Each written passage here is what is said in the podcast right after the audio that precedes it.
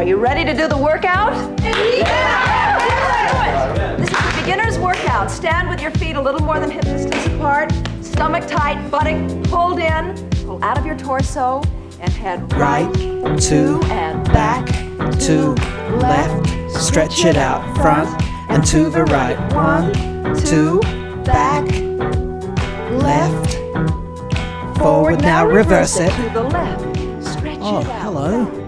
Sorry, know this probably looks a bit strange, but I was just having a bit of one on one time here with Jane Fonda. Oh, oh, oh, oh. Jane. She's really remarkable, you know. Forgive me, I do lose breath when I'm doing my 1980s Jane Fonda workout. Still the best on the market.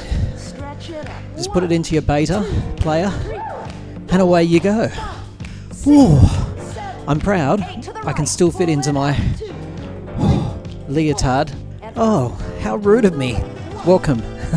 Welcome to the fortress. Don't feel. Take a seat. You don't have to join in. Oh, okay. Well, yeah, sure. You look good. Yeah. Forward, back, forward, back, forward, back. Buttocks in, thrust, and thrust. Oh, keep doing that. We've got a good show today in the fortress. We really do. We've got lots of great guests. But, to be honest with you, I don't really have time right now, as you can see, to take you all through it, so you're just going to have to trust me. Can you press play on that boombox, please? Yeah, that'll do the opening theme. Ah, Charlie Horse. Coming to you from the mountain fortress of pop culture.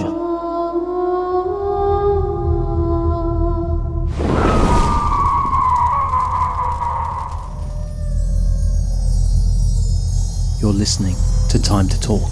Paso doble. Paso doble.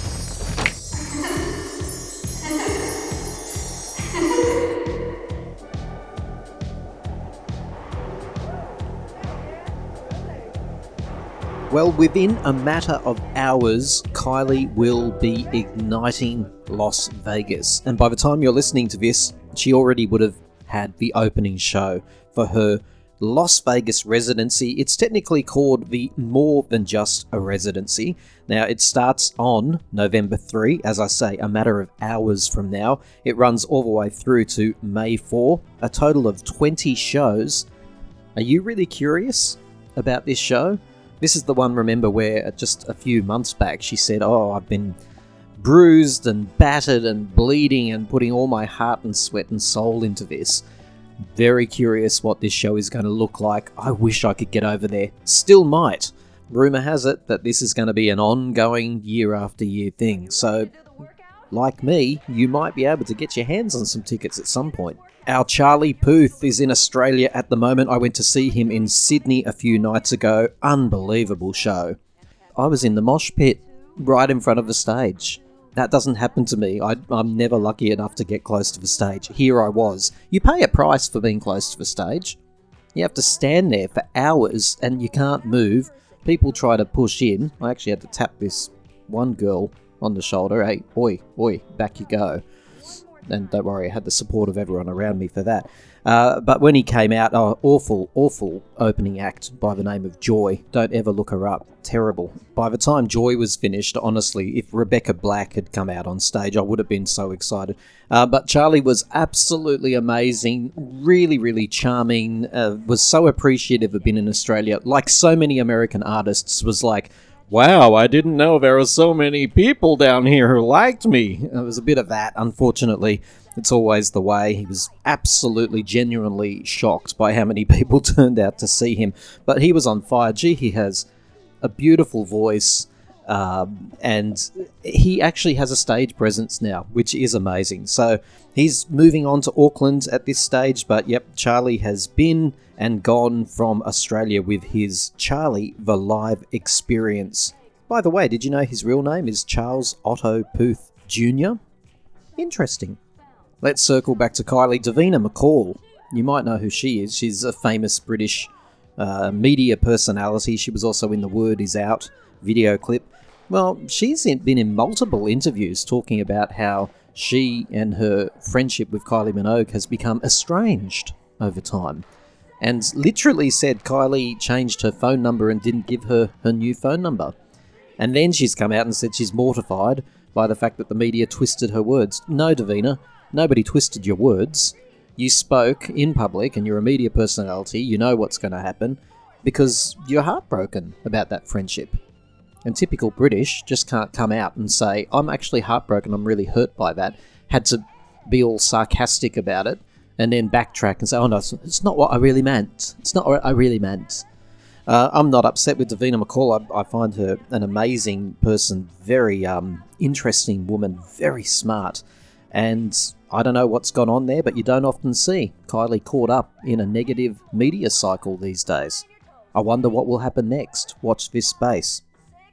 Okay, are you ready for December 3? I think it's December 3, maybe December 8. Extension. Clever title. The Tension album is getting extension. Another £30, my people. So, for those of you who collect, I my apologies again. I find it awful. I really object to what Kylie and her team do with the multiple colours and the multiple copies. I really do. I, I totally object. But that aside, extension is coming out and it's got uh, extended mixes of most tension tracks, not all of them. And I'll be really curious to hear it. Uh, how good is the Hold On to Now extended mix? It's really good, isn't it? Did you know it was a single? Lo and behold, I pretty much keep my ear to the ground and I didn't know Hold On to Now was a single. But it is. It's a single without a video clip. And I thought she had filmed um, uh, three video clips. So Padam Padam Tension. I thought she had filmed a third one. But if she has, it can't be Hold On to Now because it's already released and we don't have a video clip for it. We've only got the visualizer. And of course, Matthew Perry. He was one of the six primary stars of the TV show Friends. He died on October 28. He was most famous for playing that character Chandler Bing but I'm telling you what, he was also a bloody marvellous advocate for drug reform. I mean, let's stop treating drug issues as a criminal issue. Treating it within the criminal world hasn't worked, right? Let's start following the science here. And that's what he was an advocate for a lot of drug reform. He was found dead in a hot tub after playing pickleball. And are you like me? Were you wondering what the devil is pickleball? Yeah, I went to YouTube and looked it up. Matthew Perry. He had a troubled life um, and he will be missed. He seemed like a very, very decent fella. So that's a little bit about what I've been thinking about over the past week. What have you been thinking about? That's right, it's time for you to get out your phone. Please tell me. I genuinely want to hear from you, and I listen to all the audio messages that come through. Your phone will have an audio memo app. Take it out, record two or three minutes, anything you like. What's on your mind in the world of pop culture? Email it. Time to talk Australia at outlook.com. Well, last week we spoke to an absolutely incredible Britney Spears fan. His name was Christian from Australia, and he gave us, he read the book cover to cover within less than 24 hours, and then he gave us the lowdown. And he just spoke so well, and so many of you have got in touch and said, Yeah, Christian was really interesting to listen to. If you haven't heard it, I really advise you to go back.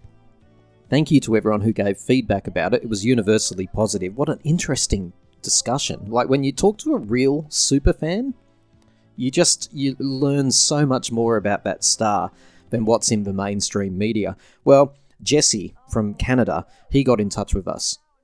Hey Tim, this is Jesse Latimer from Ontario, Canada. Leaving this message to say my thoughts on the Britney Spears memoir. I listened to the podcast where Christian was on uh, discussing his thoughts and um, just basically the whole situation in general with the conservatorship. There are some points I agree with from your end, and there's some points I agree with from Christian. Um, I feel like first and foremost, Britney Spears is a talent. Britney Spears is one of the best female entertainers of all time.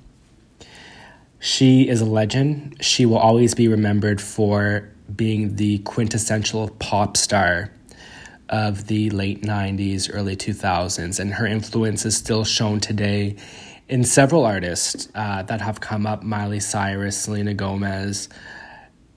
You can see Britney's influence in several of these stars. I feel like the problem with the conservatorship, though, is that it's kind of a double edged sword now, I'm 30 years old, 31 years old, and I remember when Britney Spears debuted with Baby One More Time. I've seen her from the beginning. Um, I remember the Y2K era. Mind you, I was very young, but I do remember um, how famous she was at that time. And I really started to dive into her catalog in high school after the infamous Gimme More performance. But I really feel like at that time in 2007, Britney did need someone to step in. She did need someone to come in and help her. And there was already signs uh, along the way that, you know, there was something wrong. Um, it just kind of all came to a head in 2007 when she shaved her head. No one, for example, no one gets married for 55 hours, even if it's an act of rebellion, it's just that's a red flag. Um, she was very quick to become pregnant with Kevin Federline, and she was at the peak of her career when this happened. And even maybe I was 13 when that happened. I, I didn't understand it because even then I thought she's so young. She is the biggest pop star in the world at this time. Why is she rushing everything? In hindsight, from reading that book, I really feel as though Britney Spears was deeply impacted by her abortion. She didn't want to have an abortion. And I'm all for uh, you know, pro choice and for women to, they are entitled to what they want to do with their bodies. But it the book was very telling because I feel like after her abortion, she should have had therapy because that's not something she wanted to go through. And although I'm not a woman, I'll never be put in that situation. It's something that a woman never gets over.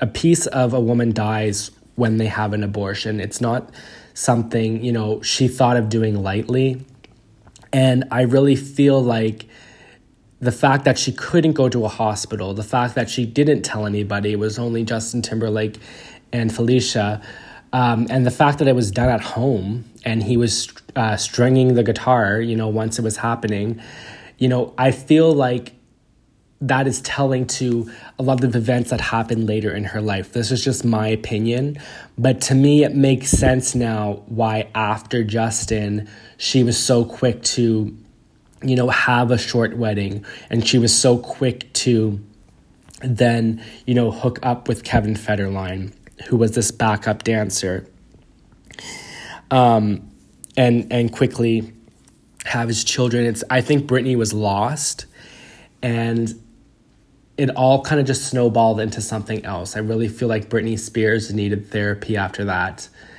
And um, I feel like she did suffer from postpartum depression, and her family saw that as the perfect time to sweep in and um, milk her for all she was worth. I do feel like Britney Spears needed help at that time, but it shouldn't have been at the help um, of her family. I think her family took advantage of her. I feel like her family um, abused her. I feel like her family just saw her as a cash cow. And although I do believe Britney Spears to this day still needs help, it should be from someone who uh, is looking at it from a bird's eye view perspective and is not, um, you know, making millions of dollars because she's going to perform a show or not. Whether or not Britney Spears continues to perform in the future, that is on her. That is her decision. And as a fan, I I would be happy with whatever Britney Spears decides to do. She's a sweet girl. She's so kind. Um, but I also feel as though she still needs help to this day. And I know a lot of the fans are going to get mad at me for saying this, but personally, as a fan, as someone who's played all her records, I feel like Britney Spears. I hate saying this, but the Britney Spears of 2003, 2004, I don't know if that Britney Spears is ever coming back. And she needs a lot of therapy and she needs a lot of help. And I want her to live a very long life and I want her to be very happy in life because I am seeing a lot of um, I'm just being honest, I'm seeing a lot of connections between Britney Spears and Elvis Presley or Britney Spears and Anna Nicole Smith. And it really infuriates me when some of her diehard fans uh, cheer on how she acts on Instagram. So I think the book was good for her to write. I don't think she penned that whole thing on her own. I think she had a lot of assistance. I think it's it's good that people are seeing her story and her side of the story being that Justin Timberlake has, you know, said his for years and and people have been taking advantage of her for years. Um, I do believe she is owed an apology by Diane Sawyer. Sawyer. I think that uh, interview was terrible. Um, and I think that, you know, a lot of people owe Britney Spears an apology. And had she, um, had she stuck to her guns at a young age, obviously it's difficult, but if she learned to say no to people, and I don't feel comfortable doing this, I feel like, uh, sh- you know, she might have been all right today but that's my thoughts on the memoir. That's my thoughts on Britney Spears. I, I hope that she, um, you know, is able to find happiness. Anyway, that's what, those are my thoughts. Shout out to you, Jesse. Thank you so much. Obviously, another huge Britney Spears fan. So, you can do what Jesse did. You can send us an audio memo just pull out that audio recorder and then email your message to time to talk australia at outlook.com. Hi Tim, loving the show. I like to tune in on the weekend in between scrambling my eggs and slicing my turnips and hear about everything that's going on in the world of pop culture. Keep up the good work and keep on cooking up these amazing episodes on the Time to Talk show. Love, Gordon Ramsay. Mark and Chris, welcome to the Fortress. Hi, how are you? How are you? Awesome. I'm really well. Are you both still enjoying Tension? It's been out for about a month now. Is it still on your playlists? Yes. Um, I actually want to know what that song you were you were just playing was. Ah, now for our listeners, Mark was waiting in our studio and there was a song on a loop because I stuffed up time zones. No, it wasn't actually my fault. I blame daylight saving this time. But yeah, you were listening to a little track called Happy I, I assumed that was what the title of the song was, but like, is so that's a leftover tension track, is it? It is. I understand it is. Chris, have you heard Happy? I haven't. I've got to catch up on a few of these new ones that are floating out around there. Okay, well, I promise because there's no copyright issues. Hey, yay! So I'm going to play it at the end of this, okay? So you can all have it. Everyone can have a listen to what Mark had to listen to about 4,000 times. Well, I we were waiting I've heard it a couple of thousand times while I was waiting. I, well, um, why is unfortunately, on, Mark, on tension? I, I have to say, Mark, one of the problems is for tension, they recorded just two and a half minute songs at the most. So that's why you heard it so many times. Well, I, I don't understand why that one wasn't on, on the album. It, it would have fitted in quite well with hands, I think. Agree. No, why are you running out of patience with tension? Oh, look, I, I, I just don't think it's as, as good as Golden and Disco. And um, I, I do find it really curious that there's these three random songs that she didn't write that don't seem to fit with anything else on it. And I'm actually wondering if two of them are only there to justify the existence of Padam, to be honest. What are you talking about there? Hands, Green Light, those and two, Padam. yeah. So those, those are the only ones she didn't write, right? Yeah, mm. yeah. Well, as far as I know, yeah, yeah. I, I, I just go, why are these songs on here. They don't sort of fit in with anything else. Oh, look, I'm still listening to it um, just as much as I was. Um, look, I, I enjoy it. Um, it's you know what it's it's a funny thing this album because it's it is a little bit divided, you know, and a lot of people are saying the same sort of feedback in terms of hands and and green light. Um, I, I they're two that I really like actually. I, I think they do belong there. I mean, I, I can understand other people's sort of point of view on that they don't entirely fit or it slows the momentum of the vibe a little bit. But uh, look, I, I really enjoy them. Um, in fact, I enjoy them than a couple of others that are on there that, that she has written, which you probably know all about from previous discussions. But still listening to it a great deal. I love it. It's on the car on the way to work every day. And for me, yeah, it just keeps growing on me. I've got to say, I, I, it just keeps getting better and better as far as I'm concerned. There's some tracks on there that I didn't stand out for me at the beginning, but now I'm I'm in love with them. I think it's a great album. Um, oh, by the way, introductions. You're in the fortress, Mark, Chris, Chris, Mark, Mark. Hi, Chris, how you doing? Mark. Good. How are you? Not bad. Very rude of me. I apologise. Uh, you've both been on the show before. Can I just whet your appetite for a moment? Sure. Absolutely. All their lives they were told they mustn't. They shouldn't. They can't. One year they did. Some rules were meant to be broken. Kylie Minogue, The Delinquents. Mark, one year they did. Did what? What did they do? I don't know, but the adults were not happy. No, well, every parent in a. But I'm going to put this in context. Okay, so we're talking about the delinquents today. Just a quick, brief um, revisit of this 1989 film.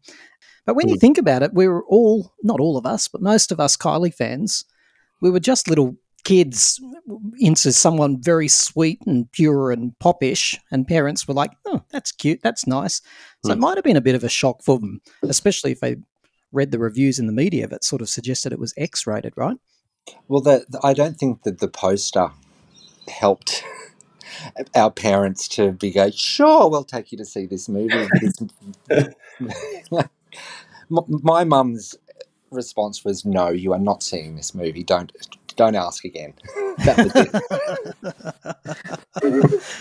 So did you end up seeing it? What did you do about your mum's little, you know, caveat Oh, there? it, it, it was years before I got to see it. I don't think I, I think I was about fourteen when I got to see it. But my grandmother went and bought me the cassette soundtrack because Oh, that was my that was the only thing. And and i was so um transfixed on that poster because it was just so elusive and something that i wasn't allowed to see. And I, like that i just find i think that poster is such a striking image. And i don't like to throw around the word iconic often but i do think that that is one of the most iconic Im- images in Kylie history ever, that delinquents cover. I must agree with you, Mark, because uh, off to David Jones we went, or I went, and picked it up on a board. You know, you could get posters back in the day, but this one was actually plastered onto a big Or heavy mounted on the board. board, yeah. And up it went on the bedroom and it stayed there for my entire teenage un- until I left home. In fact, my parents rang me and said, You need to come and get this delinquents poster. And I was like, I don't really want it anymore, to be honest. I can't put it in this new house I've got. So uh, God knows where it is now. You should have put it in the pool room. First house out of home. Do you think it had a pool room, Mark? Didn't even have a You bathroom. should have told, told them. To, you should have told them to put it in the pool room. Chris, were you banned from seeing this film? Do you know what? I was um I don't know how old you guys are. I was I was what, what are we talking 1989. I was 6 at the time. Um I was nine. I was as much as much as I was, you know, I was a huge Kylie fan as a kid, as you know. Um, you know, loved the locomotion. I should be so lucky. Loved all the singles. Loved it to death. But I was probably not quite yet at the age where it was really on my radar at the time. It, it kind of um, was something that I watched much later on, I guess. Yeah, yeah. And look, this is a true story, which I might have told before. I was banned, but I went, and that was not like me, but I went. And when it got to that famous, what we'd all heard about, Kylie goes topless, right? That's all you heard. And Mm. that was the main reason most of us wanted to go out the window and go and watch it, I think. Um, as soon as it came to that bit, hand on heart, this is the truth. She was just taking off the bra, or I think he was taking it off, and the projector stopped. Oh, And the whole movie theater, boo, ah, ooh, popcorn everywhere. Um, it was hilarious. Like me, I went with a friend, and we were just looking around, and there was people up in arms, and it took ten minutes to get it going again. I think the projector guy, who was probably about eighty, because they always are, probably had a heart attack when she took the bra off. There's a lot of fans, Mark, who came on board during Fever, and then there are extra blow-ins. Oh, sorry, I mean fans who came in uh, around Padam Padam. Why should they care about the delinquents? Um, it, I, I just think it's a really important piece of Kylie history, really, because it it it, it transitioned. It really transitioned her out of that image and into that rhythm of love image and the rest of what she actively pursued for um, brand Kylie after that. Um, so that's I, I, I think that everyone who's a Kylie fan should watch it because that's where that happened.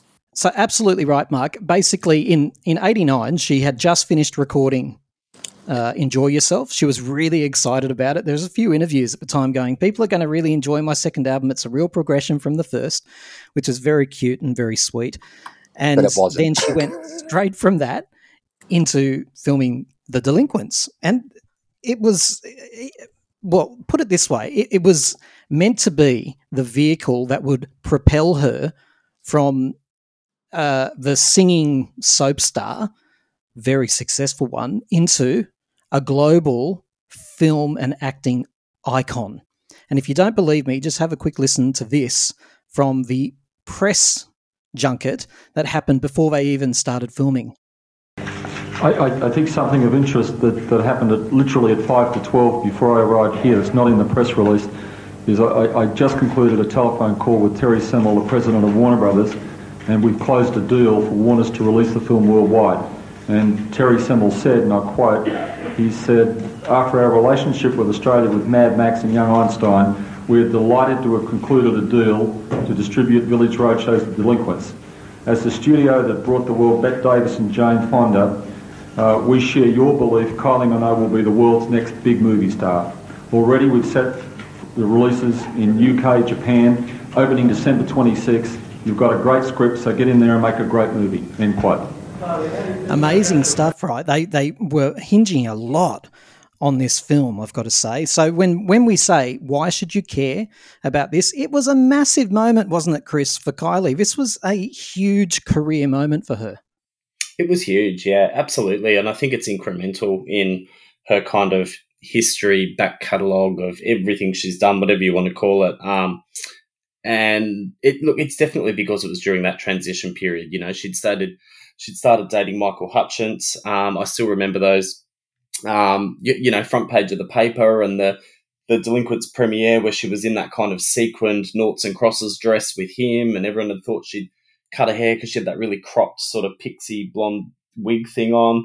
Um, it was just everything surrounding that time for her was just it was an evolution of where she'd come from and everything we knew um, to show this different sort of side of her, I guess. And I think that's what so many people love about Kylie is that sort of um, you know light and shade of her, I guess. And and as a what's interesting about her when she does act, and this being one of the well being the first film that she did, we all knew her as this sort of squeaky clean, smiley Kylie. But when she chooses her acting roles, she chooses these much feistier sort of characters, which gives people a completely different sort of perception of her, you know? And that was the start of that.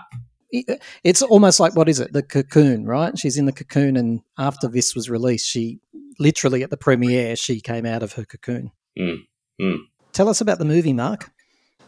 It's it's basically the Australian version of um, Romeo and Juliet, really, and it's a really light version of it, and with no suicide at the end. But it's still got its thing about the forbidden love of young people, Yeah. and that's that's pretty Pretty much straightforward what it's about. storyline, That's isn't it? pretty I- much what it's about. And then it's got based on a book by it's Criena Rohan, I think. Uh, did any of you have to study this during your HSC? Which, by the way, international listeners, that's our final high school exams.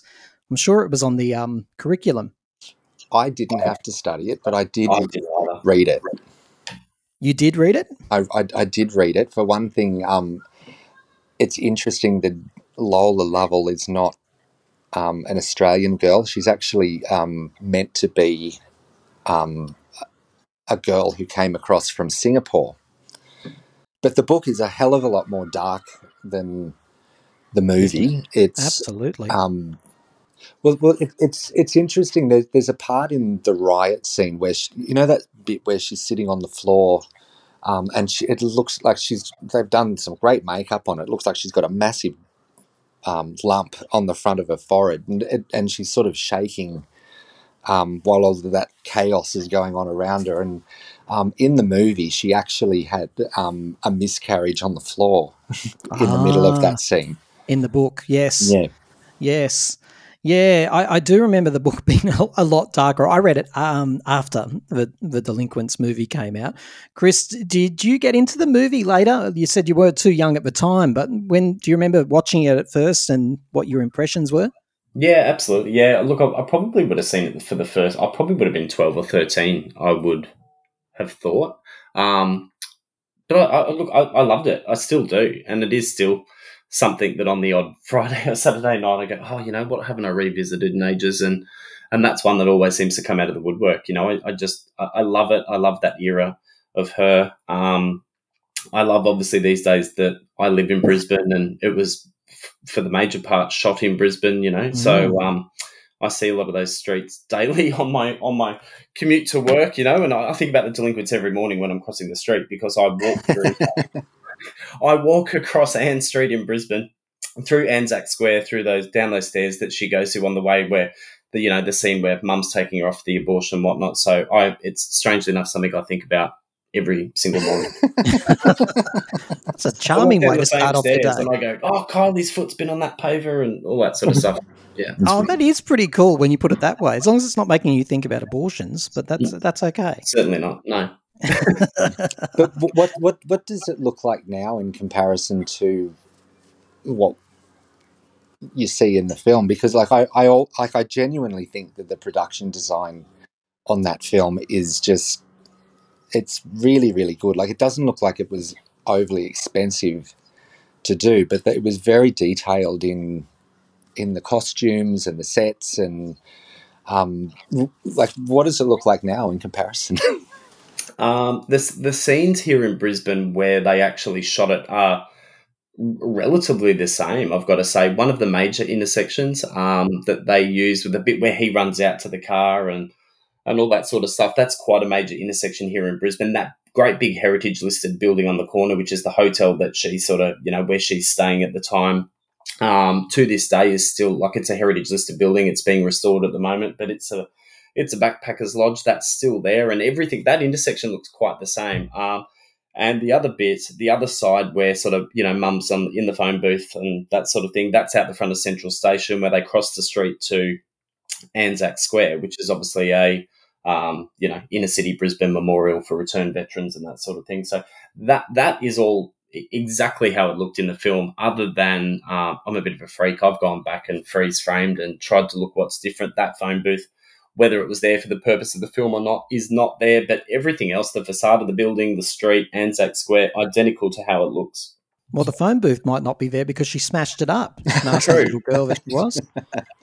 I love that scene. And do you remember in um, uh, on the old VHSs they used to have like this montage of the of Village Roadshow movies, and Yes. that was the shot of um, Kylie that was amongst you know Nicole Kidman and Mel Mm. Gibson and all of that. It, it was always the shot of throwing the phone through the through the Through the phone booth thing and and smashing it and screaming. And I'm like, I always thought I'm so glad they used that shot.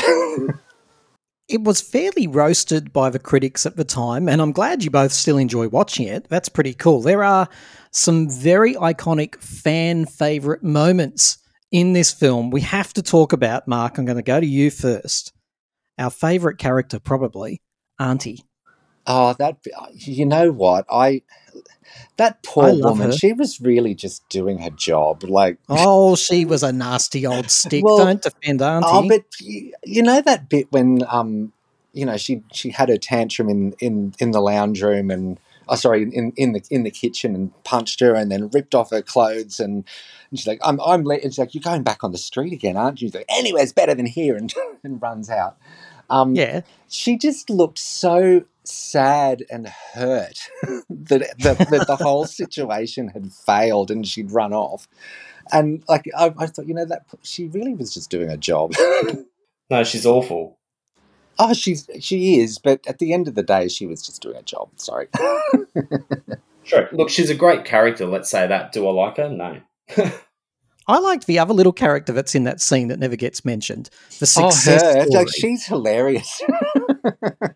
she, she comes over all proper and prim, right? what, what, did, what does she say? She says something like, um, no, Isabel, I'll go and get some linoleum for the kitchen. And Kylie's just looking at her like, you, f- are you fucking kidding? Susie Homemaker, basically. I think Yeah. that's probably the character's name. but like, remember that look on her face when she when she's like, "Are you serious? I'll get the mail." and come on, we have to talk about the fist in the cake. Chris, I mean, have you ever replicated that moment in your life, Chris? I can't say I can't say I have fisted a cake. I see. No. Like- it sounded weird. Well, at your next birthday, can you make an effort? Absolutely. Look, I'll um, yep, I'll do it. We'll do a live broadcast. How's that? Yeah, I'll just I'll just role play the last bit of it. The whole family's standing around you. Happy birthday to you. Absolutely, and we'll get right Oh, into it. right there. and just That's chop exactly the moment. Just shock your shock your whole clan. Why not? Bosun, I think his name was, was played by uh, Bruno Lawrence, who passed away. He was also in Frontline some years after. Oh, that's Uh, right. he was a great character in this, wasn't he? Well, he was the only adult that was nice to them. Every other adult that they encountered was just awful. Mm. And then there's just this one nice person amongst the adult population of Australia in 1957. They actually stumped up with some incredible talent for this film. They really did. They Angela went all Punch out. McGregor. Yeah, as Auntie, wasn't she? And Bruno Lawrence here. So really well established um, actors. By the way, have a, have a quick listen to what Kylie had to say before she started filming. And you might recognize the voice at the very beginning if you listen really, really carefully. So, do you want to be that big glamorous Hollywood star, or do you always want to be our little Kylie? Very quaint. Um, I, I'm not doing this to to reach a point of glamour and stardom. I'm doing it as gradual steps and a progression in my own career. I'm just working towards doing better things all the time. Do you think the film industry will be tougher than the music industry? I don't know. I don't know that much about the film industry. Um, I guess they're as tough as each other. I'm sure God knows how many movies are put out each year and how many actually make it to the screen. Did you recognize that voice at the no, beginning? I, I, I didn't. I Sorry. couldn't pick it. Couldn't hear it. Yeah, it was probably very muffled.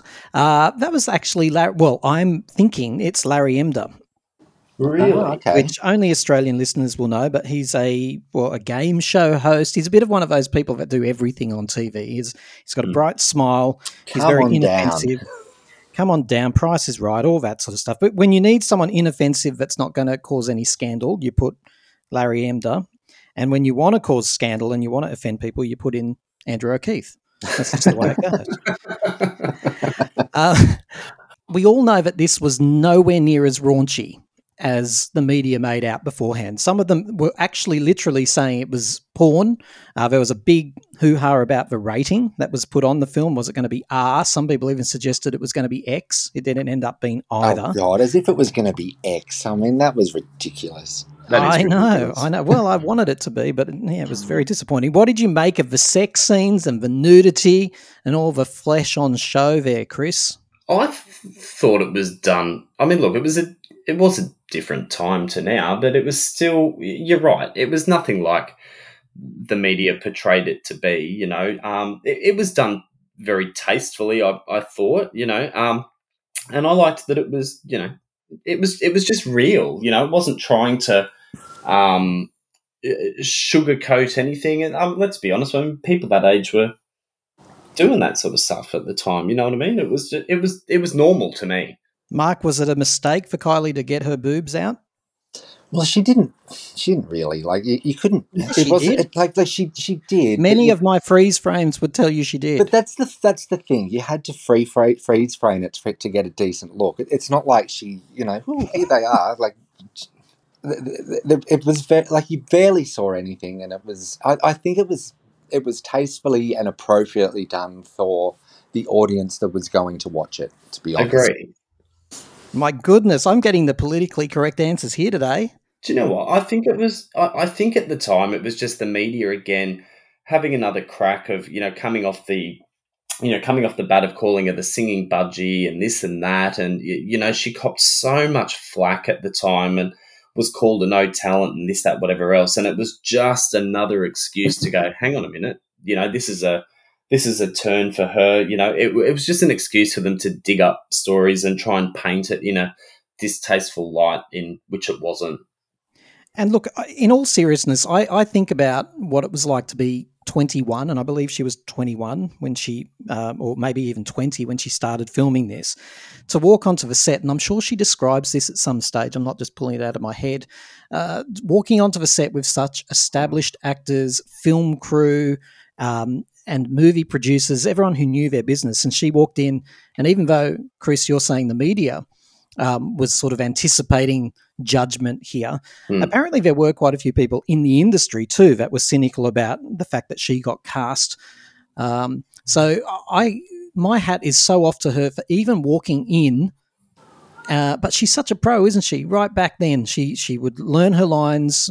She took her coaching, and then she'd walk onto set and she'd get the job done. That was the neighbours training, probably. Mm. That was Oh, right at abs- play there. Absolutely, like she would have known how to learn her lines, and um, and also because the film, the, the process of making a film is completely different to a soap. She was probably able to really think about how she delivered her lines and had more time to focus on that. And I think she did really well for her first acting role in a, in a film. Like working on on a soap is one thing, but um, she actually really did a good job for her first film, and, and I don't think people give her enough credit for that. To be honest, I agree. That is the big question, though, Chris. Um, you know, the question was, rightly or wrongly, before it came out, could can she act? Is she the real deal? What do you think after watching the film?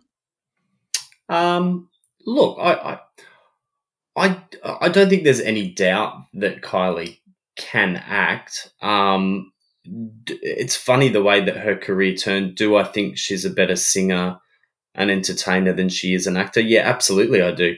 Um, I think at, at the time it was impressive because you saw that other side of her, and you could you could see her career taking that different direction. So, if that answers your question, then yeah, absolutely. I thought she did a really reasonable job here. I actually am quite critical of Kylie's acting. Um, I only was just watching Watch What Happens Live uh, a couple of days ago, and she was on it with that Frodo from that awful science fiction movie. Oh yeah. And Andy Cohen pulled out a script and made them do it on the spot. And she just does this thing. I've spoken to you about it before, Chris, where she just instantly goes into this sort of sarcastic mode. And it Mm. really bothers me. But she didn't do that in The Delinquents. I have to give her credit. She she was like I remembering even that it's, it's such an innocuous scene, but on the train where she has to pick the hand that might have the wedding ring in it, Mm. or the engagement ring, I should say. Uh, she was just so calm, and you know that was real and acting natural, and like she was Yeah. natural a lot of it. it, it- like that, like that scene um, where she went berserk at Auntie. Like she, she really overacted in that scene. To be honest, Yes, but, yes. but you know, um, that scene that you're talking about there, where th- there wasn't really a lot of um, words in that scene, so she had to portray what she was doing. and she's such a good actress like that. Madonna and Kylie, when there's no uh, dialogue, amazing actress that Mm. can communicate anything. But So you also actually, have I'd to- never thought of that, Mark. The fact that she didn't have to speak in that scene might have something to do with it. Well, it, it's it's not even just that. It- like you've got to remember that she had been doing Neighbours for quite a while, so she was used to acting. When you said that you're quite critical of Kylie's performance, I completely agree with you. But I think the problem is that she's out of practice when she goes and does these other projects, and she's not used to Mm. acting. And she doesn't practice acting, so she's not great at it. So the other issue that was at play, and I love this film too. Funnily enough, you can enjoy a film even when you know it's not perfect, right? Uh, Yeah. but the other thing that I think was a, a disadvantage for Kylie was at times, not at all times, but sometimes the script. When you think about that scene where she's in the juvenile justice and the hard-assed big matron or whatever she's called Oh, I love is that scene. swinging her keys and little tiny Kylie, you know, who looks, no matter how much effort they put into the costuming, looks like she couldn't squash a grape. She stands there and goes, Bastards I have known, whatever she says. you know what? This is very unconvincing, but I'm not convinced it's Kylie's fault in that particular scenario. I think the script is just. It, it's a bit I mean- silly. that's it's a bit silly that scene, but like a parody of like. Could you imagine that scene in Wentworth? Like, oh, sorry, in Prisoner, not in Wentworth, in Prisoner. Yes, actually, it's you like can, can't Kylie you? meeting the freak. yeah, yeah, it was really good. Now, Chris, I, I haven't asked you what's your favourite moment in this film, if you have one. Oh gosh, what is my favourite moment? I've got some favourite quotes. Can I kick you off? yeah. Something wrong with my plumbing. Love that because we haven't spoke about that character yet. Um, what was her name? The the lady who couldn't have children. Mavis, Mavis. And I Mm. saw. Oh, was Mavis the woman who turned up in Muriel's wedding as the mother? No, oh no, I don't think so. They're different ladies. I think that's a different woman. Am I typecasting? Sorry about that. Um, they look a little bit the same, right? They do. Um, but I, I, Desiree, friend- what's her name? Desiree Smith. Is that what her name was? I don't know. I've, I I've don't got the DVD box here. I think that's what it says on the back. But she dies, doesn't she? In she the film? dies. Yeah. during childbirth. Yep. Oh well. Oh, just that's the whole point, isn't it? She dies during childbirth, and then the father, yeah, a good one. This is a great reputation for fathers out there. Father couldn't handle being a single dad, so he gives the baby to Lola, doesn't he? Yeah. Isn't that the and the then they, and, and then they have to get married because the um, docs basically says that you, you, you can't have a, have the baby unless you're a married couple. So they get Oh, married. that's right. Like like really, that's that's why they got married. In the end, it's like oh okay, great start to a marriage, isn't it? That. I tell you, one of my favourite scenes, which I don't think anyone else would even blink, is when um she distracts the man at the movie cinema while Charlie's up Ah, yeah, I love that. stealing that, the thing. that's really cute. That that And yeah, the, um, where they meet. Yeah. the line is, um, um, "Are you playing some movie again?" He goes, "I don't think so." And he goes, It was, it was really she says- popular and, I, and he turns with his sign and goes, "Not with, with normal, normal people." people. Something my dad would say. my, my favorite line is when she's writing the letter to Brownie to come and rescue her, and the oh, and the woman and what's her name, Auntie's walking around trying to find her, and, and she shouts out from the bathroom, "Can't I even shit in peace?" I love it. Now, in the cinema, that caused that actually caused a stir in the cinema because Really? nobody had heard Kylie swear before. I think, yeah, people went, "Oh, yeah." But it got a laugh. It got a said, "Can't I- reaction. I, can't I remember. even shit in peace. I love it. Yeah. It's your ringtone now, isn't it, Mark? I'm going to make it my ring, ringtone, uh, along with that other one, which is now my texting that I sent you from Street I'll tell you something. I love looking back on that because she doesn't. I miss that little Australian Kylie voice that she had in the beginning. I know, so do I. You know what I mean? I love looking back at stuff and, and interviews where she talks. Like she sounds like you know Dot and the Kangaroo or something. You know, like when you're a kid. or- Oh God, that's a flashback. Dot and the kangaroo. The You know, bunyip. I she's remember that. Oh my god, it was like and uh, she's really Aussie. You know, it's just hilarious. It just entertains me. Oh, actually, you know what?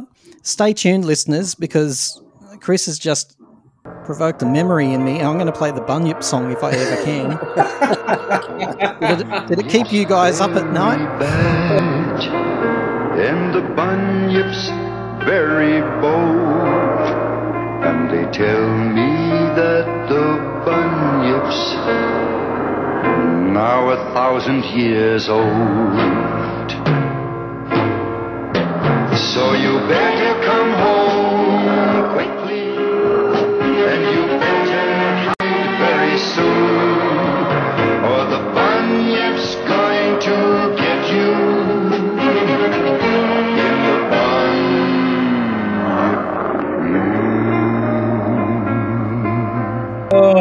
Horrible song. horrible scene traumatized me for life. I think I had repressed that. I've got to say really quickly, David Stratton, who is a very well respected movie critic in Australia. I don't know if he's. I think he's clinging on for dear life, but I don't think he's very well. He'd Um, be up there. he was a huge advocate for Australian film back in the day and throughout his entire life. And even before Kylie was cast, he was furious about the fact that the character of Brownie, played by Charlie, uh, was going to be going to an American. American rather than an Australian. Apparently, Ben Mel- Mendelsohn was considered for that role as He well. He had it. Yes, Oh, he had he had it, and they and they dumped him, did they? Uh, I, I don't know why, but it changed. Yeah, I don't know if they dumped him, but they it certainly changed, obviously. I But- think it was a conflict of, of projects he had going on at the time. Right. And Charlie I, was I his career was. Sorry, sorry. Go ahead, Mark. I said I can't remember in the book if the character even was American or not. I don't remember. After the movie came out, uh, David Stratton he, maintained that sort of fierce disgust that he had. He called the movie trite. Uh, he felt that uh, Schlatter was miscast, which was very polite, even though I think he acted beautifully. I don't think film. he was miscast. I think he was fine. I understand. I understand what he's saying, but I don't think he was miscast. And then, Mark, about uh, Kylie, David's review was As for Minogue, the verdict is still out regarding a future acting career, but it's unfair to judge her on this material. He was not a fan. Mm. Mm. Let's. I, I wouldn't expect David Stratton to have liked it anyway. to be honest. Took a lot to impress that man, didn't it? Well, It, took- it, took- it, you're right, it did. If you impress David Stratton, his snow white beard would turn pink. That's how you knew you'd passed his grade. Which was not often. Not often, no, that's right. In the Radio Times, that gave the film two stars out of five and called it a passable tale of teenage torment. torment. Oh, ouch. but you know, I mean, I I can understand. Like, there's a lot of things that are made for a certain audience that the critics don't like, but it's not really made for like like if if I were to watch. If that movie were to come out now and it had nothing to do with Kylie and I was to watch it, I'd go, "This is not great." Probably. Some people talk about Better the Devil, you know, as being that moment where the image really just thundered in. But actually, there's a small segue, the very single before Tears on My Pillow. Yeah, but She- it, it, it was a looked good bridge. It was a very good bridge. Oh, yeah. Mm. Absolutely. All right. I, I, as I said, there's a lot of new Kylie fans who've never heard of this movie or watched it before. Should they watch it, Mark? Oh yeah, I think they should watch it. I, I don't think that you should go in there thinking that you're going to watch something that's you know mind blowingly, you know, amazing. But you're gonna you're gonna go in there and watch a, a, a sweet little movie that has Kylie in it. And if you're a Kylie fan, there's no reason why you wouldn't like it. Really. Going to ask you the same question, Chris, but I've got a couple of quick comments to make.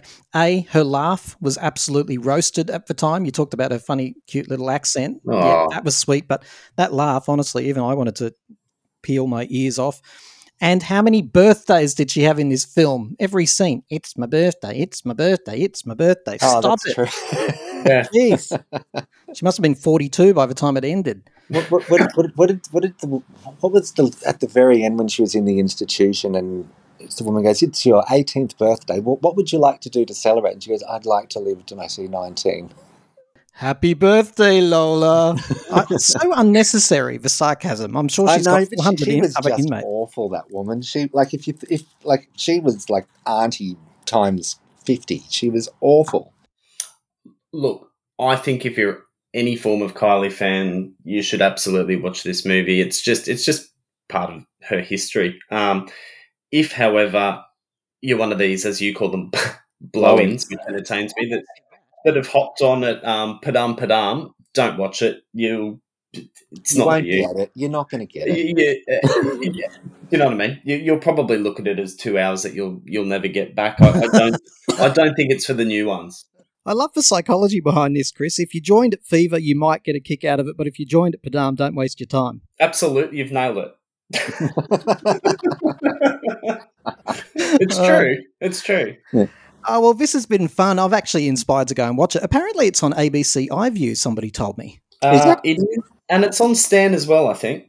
Well, let's all go and hunt it down. I loved the soundtrack too. You should listen to that. It introduced me. Kylie always did this. She kept introducing me to new genres. So I listened to that soundtrack and thought I wouldn't like it, but I actually really love the songs on that. Oh, and um, Johnny Diesel and the Injectors. I with, love um, that song. That is a really, really great song. The, Yeah, what is it again? Please, please send me somebody to love. That is a great song. It's Mm. fantastic. It was very hard to find, Mark, for years. It's finally on Spotify, I think. It was just wasn't under his back catalogue. Yeah, I know. I'd, I'd. I'd, I'd looked it up because I wanted to put it on my phone for the car, and I'm like, oh, it's not there. Mark and Chris, my favourite delinquents. It's amazing. You're listening to Time to Talk. See ya.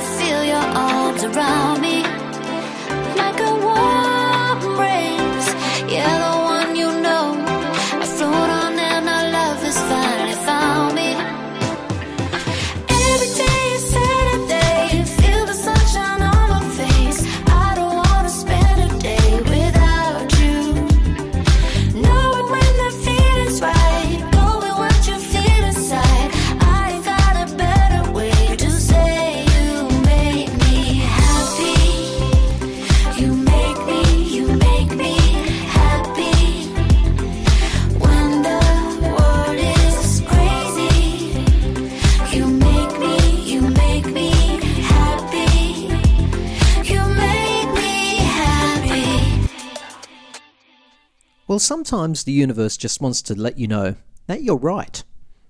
In the last podcast, I talked about Kylie uh, frequently breaking the illusion of superstardom by releasing these behind the scenes. She's big on it, always has been, right back to Kylie on the go. You get to see behind the scenes, behind the scenes. A little bit of that is all right, but when you look at something like Tension, which is such a fantasy, the video clip I'm talking about, like, really? She releases a behind the scenes and smashes that illusion? Strangely, actually, is it a coincidence? Probably not, because our phones are listening to us. So on YouTube, popped up Agnes Moorehead. Do you remember her? Agnes Moorehead was um, not Esmeralda, Endora from Bewitched. Okay, she played the mother. She was a very famous actress, very big, bold personality, a bit like Bet- Bette Davis, actually, in that sense. Well, funnily enough, she hated interviews. But on the set of Bewitched, a journalist got in there and asked about exactly this theme. And this is what Agnes Moorehead has to say about the breaking of illusion. But the in-depth interviews that people, the actresses have been getting nowadays, do you go along with this sort of thing? Uh, the showing same them questions? the same trite questions, but then to go backstage and take uh, pictures of what the actors and actresses are like off camera. No, I don't believe in that at all. Why?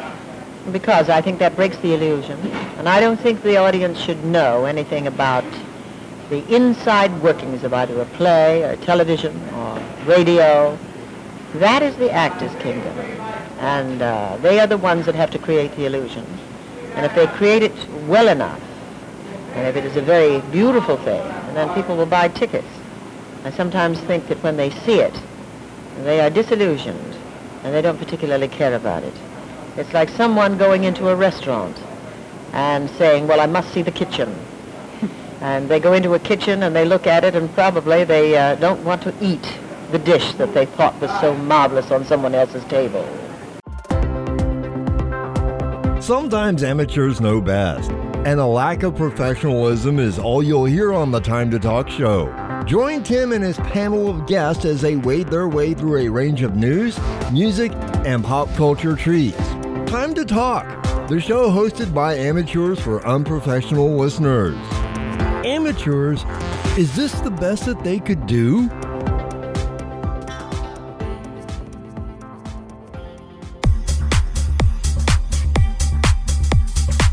Henrik, how are you?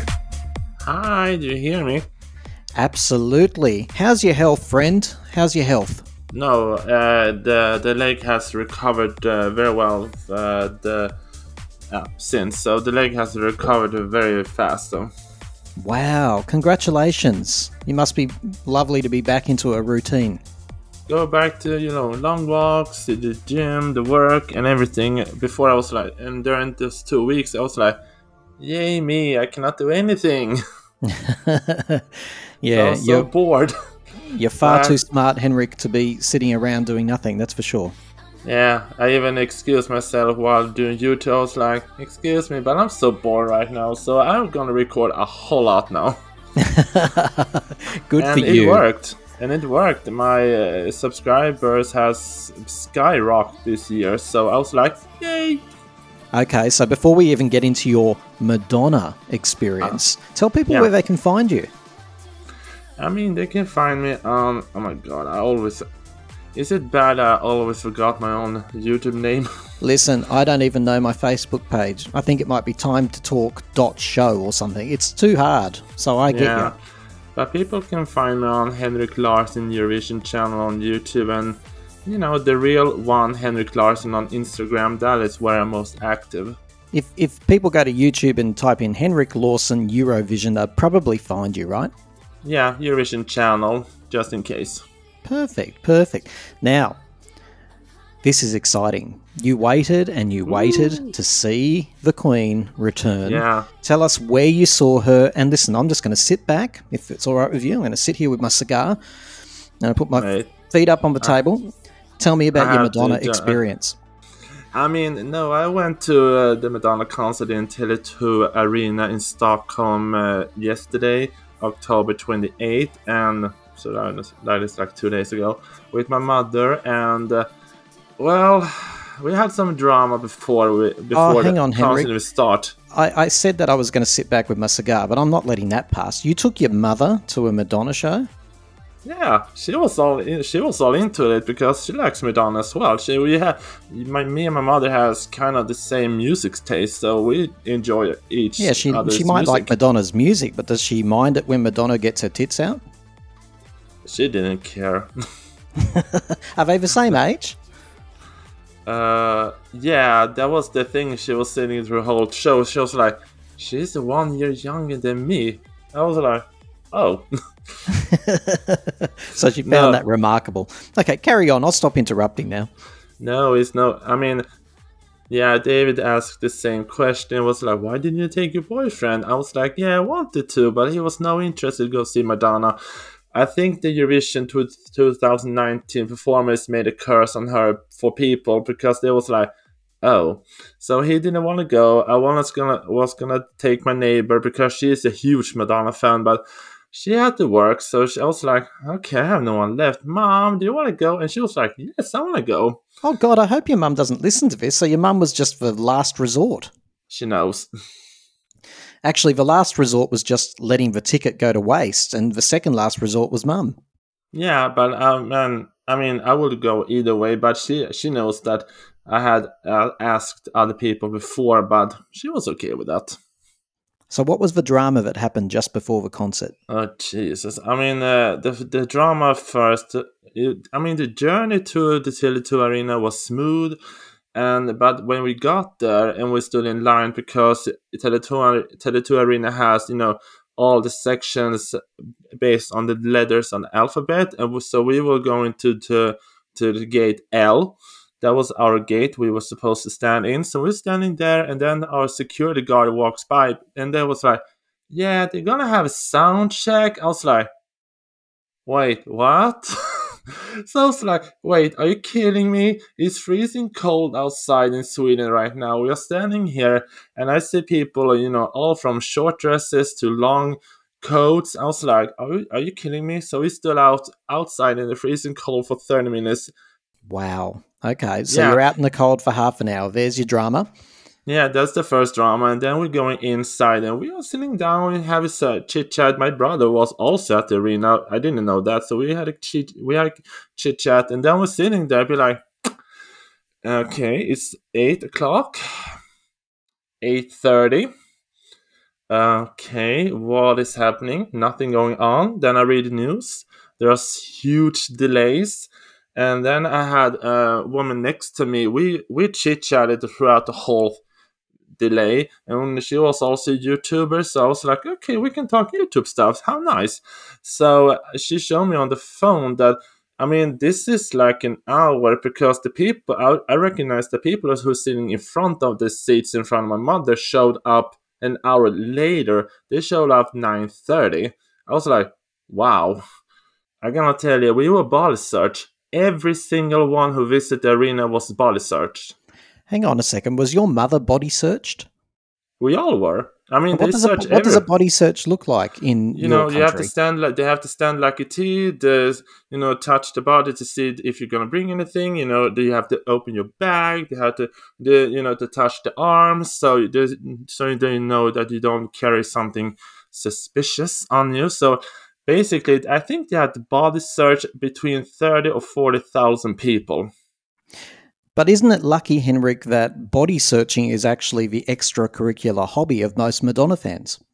Yeah, yeah, but the thing is that I was like, but we were there very early, so we were, you know, it took like five seconds.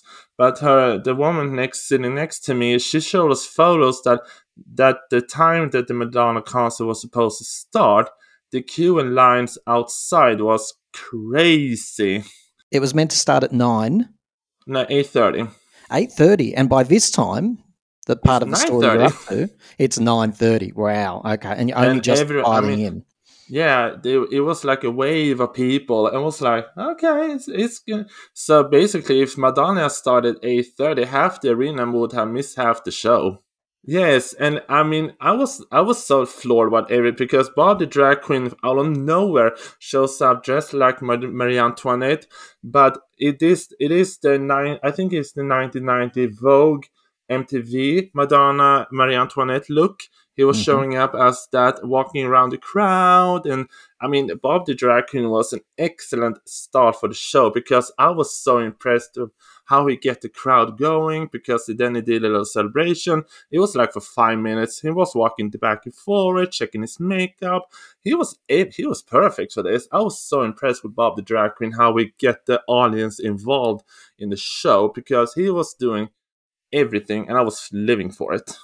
What time did she arrive on stage? I think it was like nine. I was. I think I said nine forty-five. So one hour and fifty minutes later. So, but uh, let me tell you, when the Bob the drag queen settled down throughout this town, and Madonna was opening the show with, I have, I have the set list. Nothing really matters. We was like, we don't care she was delayed because this looks good.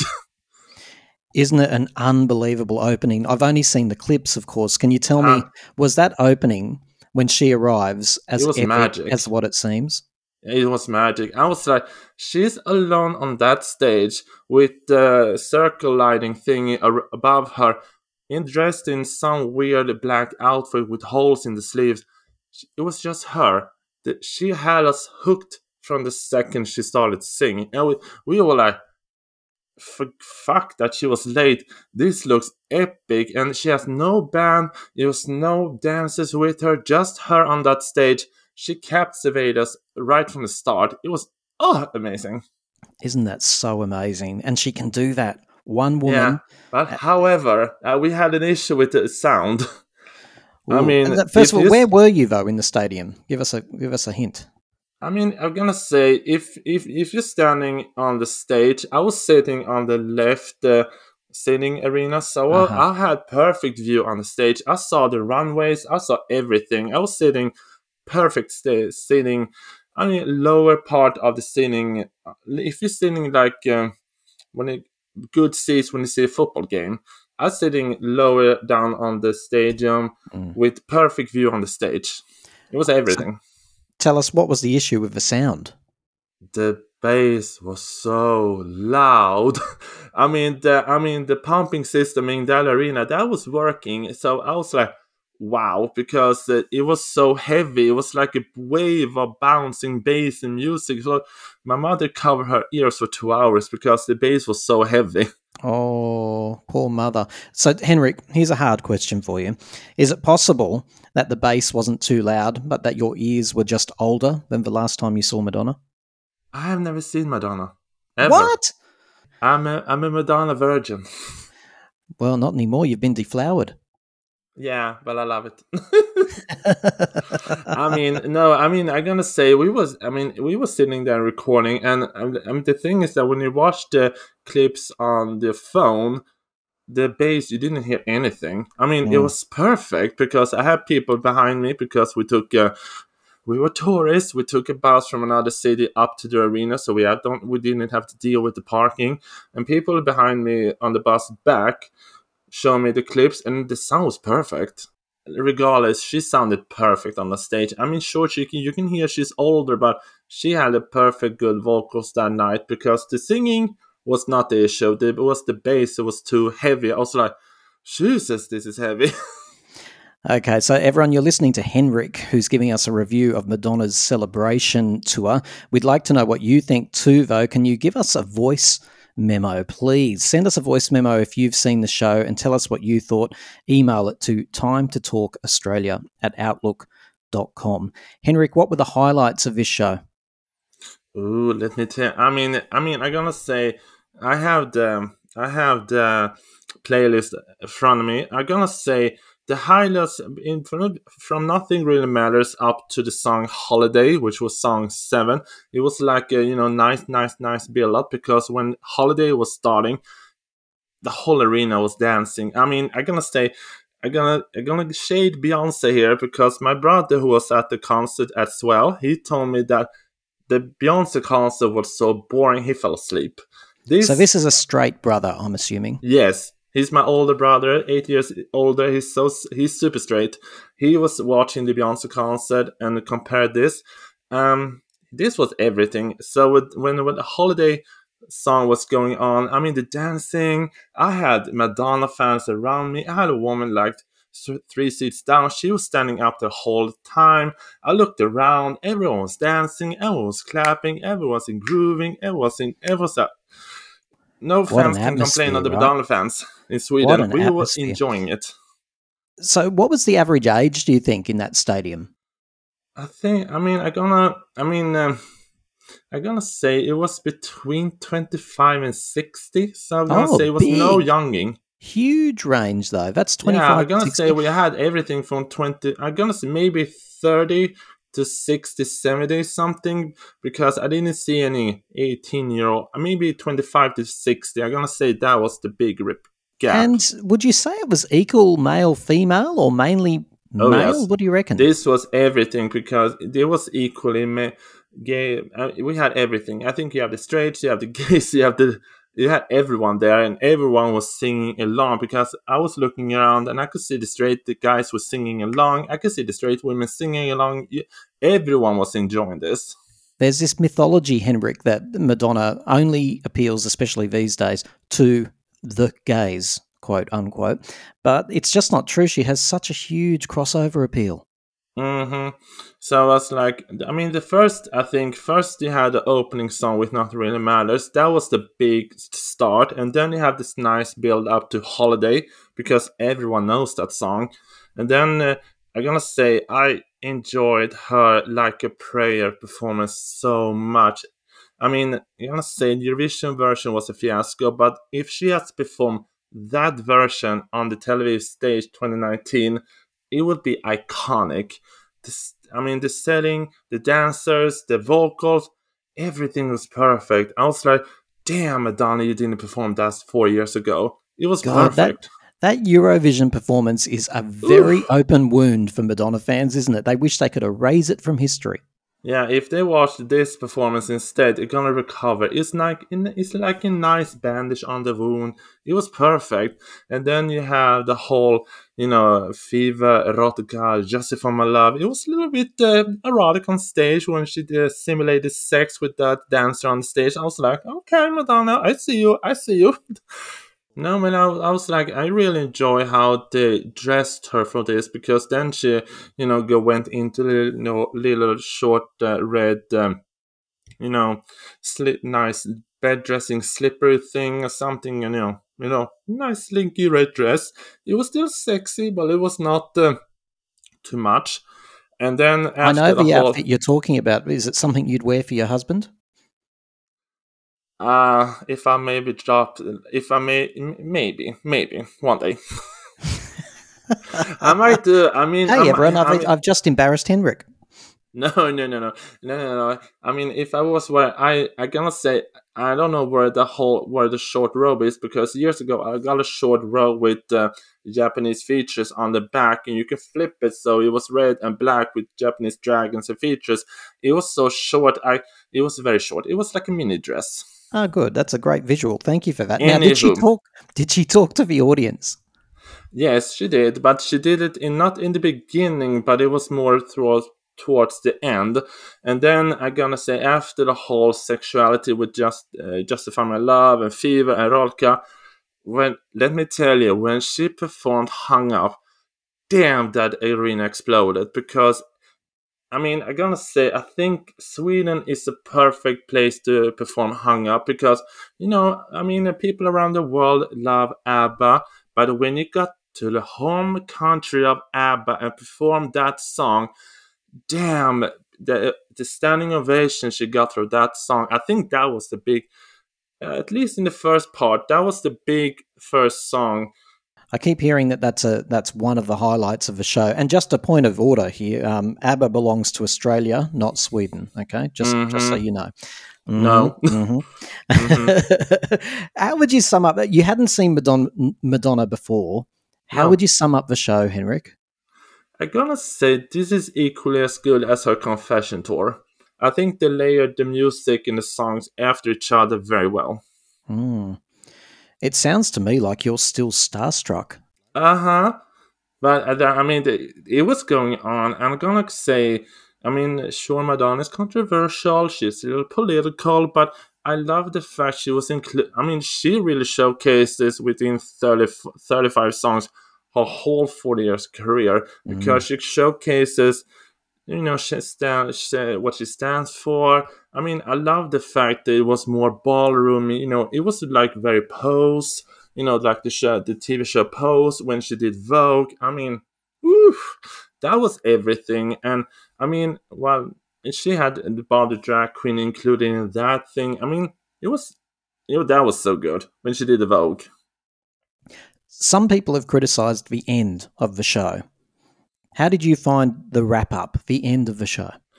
Um, the thing is that since the the show was so delayed, me and my mom we were very scared that the bus that we were going back to was going to leave early. So I didn't see the last two songs. Oh no! I, I'm going to have to edit this out. You're telling a worldwide audience of Madonna fans that you didn't stay till the end of the show? But I'm, I think I might miss the, her goodbye because when we're walking throughout the arena, you can see the, you know, bitch, I'm Madonna. When she come back, when everyone was dressed like her different characters, when she had, um, I didn't, I think I might just miss like 30 seconds of the show because, uh, I mean, the high. I think the end was a little bit more what I was gonna criticize because of all the outfits she was wearing throughout the whole night. That last outfit, I was like, why? I think if she had end the show with like with like a Virgin performance, it would be so iconic. Mm, because I think the like a Virgin and with the whole silhouette on the screen was better than the celebration I'm using in Bitch I'm Madonna. That I, I think she should have switched the song so she will end it with the like a Virgin performance instead. Hmm, interesting take. All right, most importantly, what did Hmm. your mother think of the show? I'm gonna say I think we had the same v- view on the show because She's I not think- around you right now, is she? No, You can't put her I'm on the line. I'd love to know what she said. What's her name? Yvonne. Hey, Yvonne. Hope you're listening. How did you enjoy the show? Send us an audio message. Was she? Did she catch the bus, Henrik? Did she make it? Yeah, we were. Yeah, I mean, yes, Oh, good. yes, That's no worries. main. I mean, I'm gonna That's very say I think we had the same view of the show because I think the visuals, the of and the production, the dancers. I mean, everything was uh, was top notch, but the sound bass was too heavy. So that w- and the fact that the show was delayed. So. Mm, But I'm not gonna blame the delay on Madonna solely because I'm gonna blame the delay because of the high security outside. People was too late to the show, so they had to stand in queue lines for hours. I was like, okay, why don't you come earlier, like a, a normal person, and go come here in more little bit in time? Because we, I mean, I hate when people do that. Oh, I'm delayed. I was like, yeah, but you can went a little bit earlier. Well, I'd love to hear from somebody listening if they happen to know if the security for the celebration tour is as tight and robust everywhere in the world, or was this just Sweden? No, Um, but I can think that is the same same thing that happened uh, uh, in uh, where are we? When where was she? October fifteenth, because that is the same same thing that uh, venue curfew restrictions. So I think that is a thing throughout the whole concert because I think she was delayed in Copenhagen as well. So it might be that the fact that if the security for the whole tour is a little bit more sleek and tight. Yeah, which you'd understand. Like celebrities must take huge precautions security wise um, because they are soft targets. They definitely are for terrorism and all kinds of things. But yeah, at the same time, Henrik, you'd think that they would have worked that in to the scheduling. It shouldn't be a delaying factor. It just should be part of the business.